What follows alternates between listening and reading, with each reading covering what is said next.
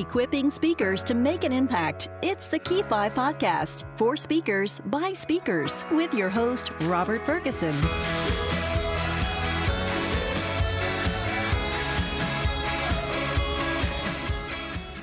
Welcome to the Key 5 podcast for speakers by speakers. For show notes and to get free stuff, go to key5podcast.com. Today we're talking with Evan Carroll, who provides keynotes and workshops on technology, customer experience, and digital culture. Let's get started. So, Evan, how did you get started in the speaking business? So, Robert, I got started in speaking by chance. When I published my first book called Your Digital Afterlife, immediately we started getting calls for various uh, television shows, radio programs, and the next thing I know, someone called and said, Hey, we'd love for you to come to our conference and speak. What's your fee? And my first reaction was, Fee? People get paid for this? And that's how I got my first taste of professional speaking. And that was something I did uh, on the side. And then I, I finally said, You know, this is what I enjoy, this is what I'm passionate about, and this is what I want to continue doing. So I wrote a second book, and about 15 months ago, I hung up my shingle as an independent entrepreneur doing uh, speaking and training. Wow. Well, I know many say books work, and, and it sounds like you've made great success. And yet, I find sometimes our, best learning is from our mistakes. What's some of the biggest mistakes that you've made or have seen from other speakers? Well, the good news is if there's a mistake out there to be made, I'm fairly certain I've made it and I would say my biggest mistake has been to assume that my marketing materials will work. You know, having a, a website in order and having a great video and having all of the pieces in place does not equal gigs. The best marketing a speaker can do is to be on a stage and speak. And I've seen it in my business that when I've been out there on the road, more opportunities show up and whenever I've taken a step back for whatever reason or other types of work that I might be doing, then there are fewer things on the calendar. And so the biggest mistake I've made has been to not uh, focus on speaking exclusively to the point of, of, building that momentum that's necessary to make it a, a successful career. That is wise advice, uh, Evan. And so are there are things that you've done, I guess, to ensure you're staying on the stage that you could share with our audience? Absolutely. So the the things that you should do to ensure you're staying on the stage is to seek out every possible stage you can. And so my, my advice there is nobody needs to know whether you're getting paid or not if there's a month where you don't have anything on your calendar, figure out ways to fill it up. Figure out ways to do local events, put on your own events, do everything you can to tell the world, I'm a speaker and this is what I do.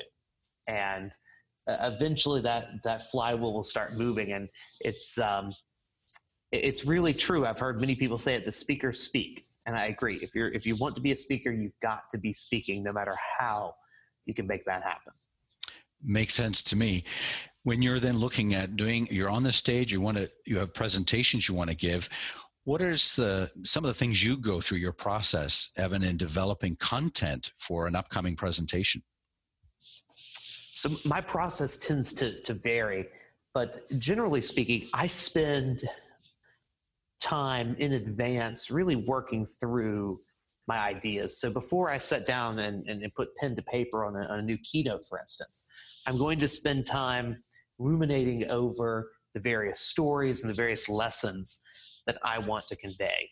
But there, there are three things that I try to do in, in my talks today.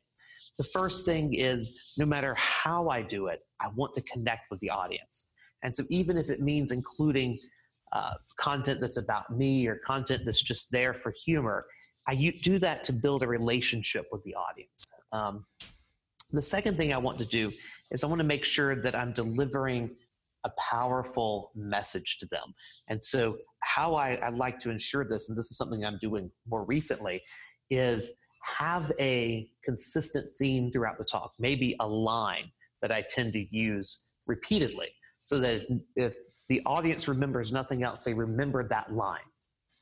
Uh, most recently, I used the line anyone can see problems, leaders see opportunities. And there are points where I repeated that line, there are points where I had the audience say it with me to really iterate that point. And the third is to convey interesting stories that get my point across. You know, certainly we need to use facts and figures and quotes and all sorts of things to validate what we're saying. But ultimately, if you have a clear message, if you've built that relationship with the audience, you can use even the most basic stories to then to then re- reiterate the point you want to make and get them to really understand it and have them be entertained along the way. So those are three things I always try to include. And my process for putting those together is very organic and something that uh, is built over time, both through brainstorming and then through uh, repeated rehearsal.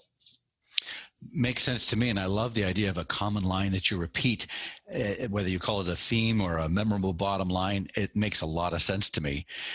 So, let's say you now have a speech you're ready to you've put together what are some of the things you go through to prepare yourself to deliver that speech sure the thing i found to be most important and let's not discount any of the things you need to bring with you or how you need to be you know dressed and knowing about your place that you're going and, and just mentally prepared. Let's ignore all those things for a moment because you need to do all those things.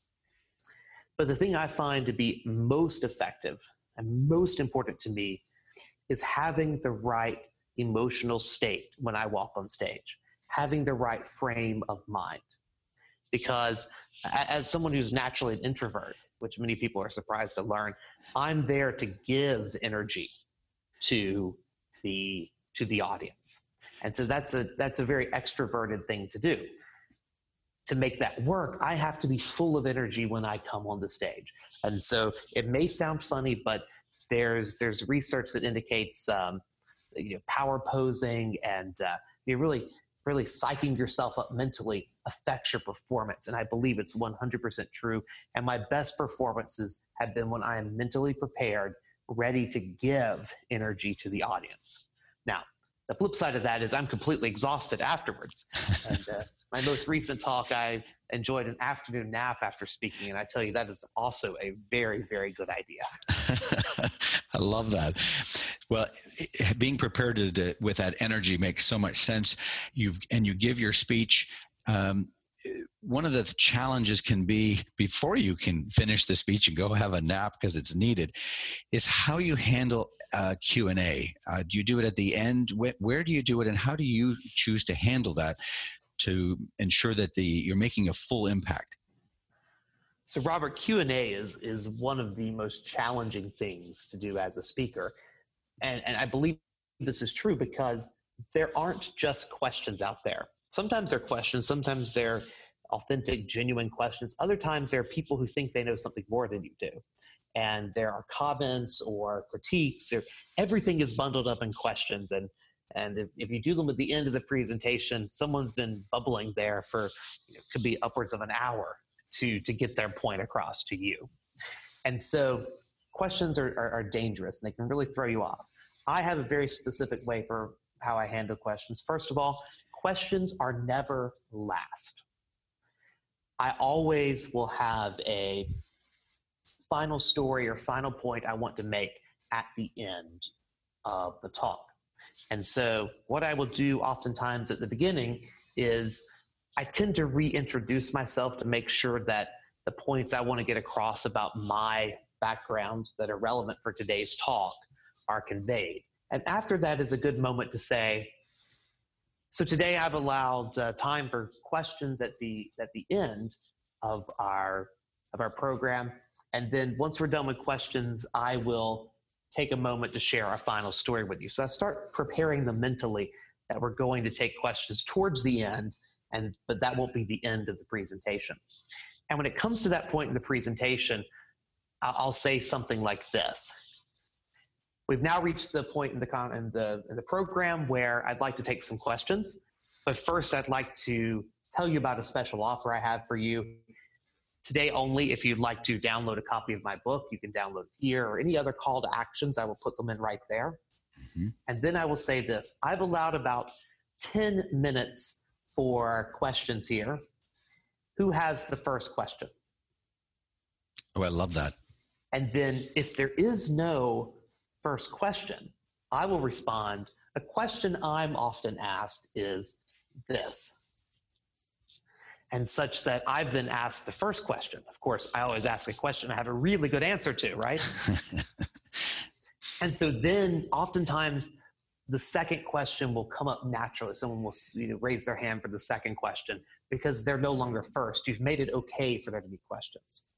And as we're after each question, I like to say, okay, we have time for about two more questions, and then we'll get on to my final story. We have time for one more question, and then we'll get on to our, my final thoughts.